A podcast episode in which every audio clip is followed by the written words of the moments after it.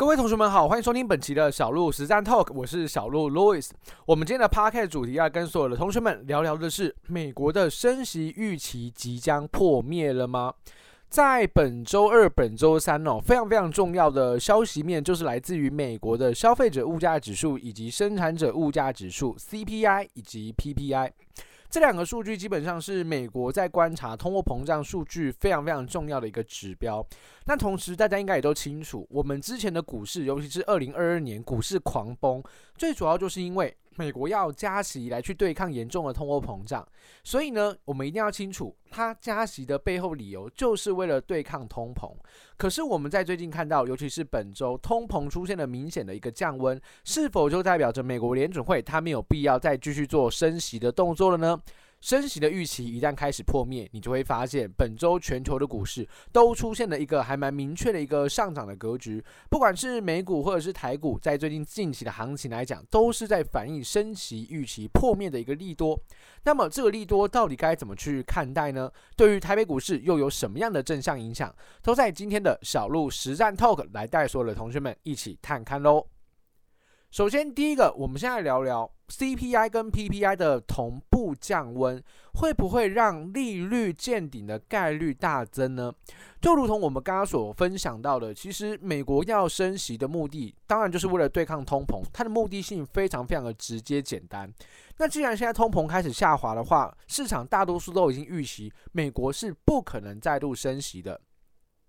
我们从 CME 的 Fed Watch Tool 哦，芝加哥期货交易所的一数据，我们可以看到，市场目前几乎已经定价了百分之百，在十二月份美国是不会加息的。明年也不会降息，甚至最快最快在明年五月，市场预期联总会就会开始采取降息的策略。所以不管如何，至少我们可以知道，利率基本上已经是非常非常逼近顶部，或者是顶部已经见到了。这就让市场呢对于美元基本上是丧失了一个信心啊。那这一次公布的 CPI、PPI 到底是有多好的数据哦？我们看最重要的 CPI 好了，CPI 的数据这一次公布的这个年增率只有三点二个百分点，上一期的数据叫做三点七个百分点。换句话说，通膨还是有在涨，但是它的降温的速度是非常非常明显的，从三点七掉到三点二，这当然是一个很明显的一个降温。美国联储会对于美国的通货膨胀，它有一个蛮标准的一个数据在。他认为一个正常的经济体，一个健康的经济体，应该要把通货膨胀率维持在百分之二左右。所以目前三点二距离百分之二，老实讲已经非常非常的接近了。所以呢，美国再度加息的概率自然就会大幅的一个下滑。那这次的月增率是零点零四个百分点，相较于上一个月哦的月增率零点四趴，也是大幅的下滑。最主要是因为原油价格最近跌得蛮凶的哦，所以也造就了通货膨胀没有很积极的复苏，甚至有明显的下滑的状况出现。所以呢，在这个 CPI 大幅降温的状况之下，市场当然预期你不会再度有这个呃。加息的动作，甚至在周四，美国公布了当周的初领失业金的数据，我们也看到了初领失业金的人数往上增加，显示美国的经济又开始出现一点疑虑。那通膨开始往下滑，经济有一些疑虑，这些因素都让加息基本上成为了一个几乎不可能的事情，所以市场已经几乎完全定价了利率见顶。对于美元来说，自然谁会想要拿着一个没有升息、没有利率变高展望的货币呢？所以美元最近疯狂的大跌，那资金就快速的回流到其他新兴国家股市，或者是在汇市的部分出现了明显的一个升值，这个大概是最近的一个现况。第二，我们可以看到美元指数先行的大跌，就如同我刚刚所分享到的，既然诶美国都没有要继续升息了。你的利率这边或许就是顶部了，那到底谁还要去投资美元呢、啊？所以美元指数最近疯狂的往下杀，哦，疯狂的往下大跌。那资金从美元开始撤出来了，它就开始跑到了哪里？我们刚刚所讲到的新兴国家股市，包含像是台湾，台湾的部分，你可以看到台币最近几天疯狂的升值，从波段的高点三十二点四九五，哦，一路升到小鹿现在目前在录制 Podcast 的时间是在三一点八七九。短短几个交易日，升值的幅度大概是百分之三到百分之四，啊，表现可以说是非常的亮眼。而实际上，汇率的一个升值，其实就代表着资金积极明显的汇入，对于台股未来的一个多头走势，绝对是非常有帮助的。所以，一个国家股市要涨啊，多半还需要伴随着外资资金的一个介入，积极的买入，那当然它就会造就股市有更强的韧性，在这个地方具备有资金面的动能，后续当然多头就会更加具备有强势的一个程度。那么第三，资金开始回流股市了，搭配景气的回暖，台股多头会更稳定吗？我们都知道在，呃观察一个市场的时候，我们多半可以用三个面向来去观察。技术面当然是其中一个，但是我们今天特别是关注在景气经济这个部分的话，你可以用三件事情来关注。第一就是景气的部分，第二就是在利率的部分，第三就是在筹码的部分。以台北股市目前来讲的话，我们的经济状况我们都知道，景气对策灯号已经脱离了连续十期的蓝灯，开始往黄蓝灯迈进，这就是景气开始复苏一个非常非常重要实质的证据。第二，我们看到台币近期疯狂的升值，在筹码面的部分也非常的不错，台股就会具备有资金的动能，下档的支撑就会更更为的强劲。第三，则是在利率的部分，台湾会不会跟进美国开始思考降息呢？这是一个问号，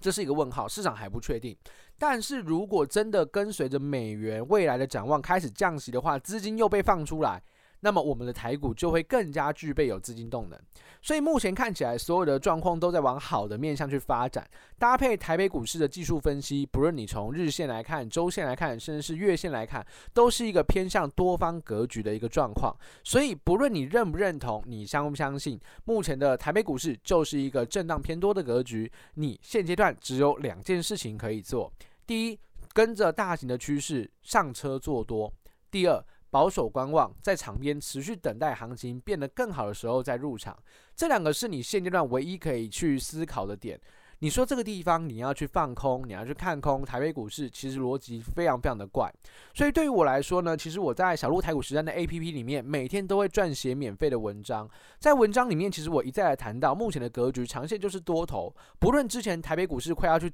跌破这个呃关键的半年线、年线的位置的时候，小鹿也跟大家提醒到，真的没有这么的悲观哦，真的没有那么的可怕，因为年线的扣底值很低，景气又在复苏，对吧？你在一个景气复苏期回撤长期均线去看空，逻辑非常的奇怪。那你也慢慢发现了，资金回来了，景气也慢慢在复苏了，这就是一个多头正在起涨的一个很重要的一个迹象。所以面对未来的台北股市，我依旧是一个相对稳健乐观的一个态度。那怎么办呢？那要怎么去做？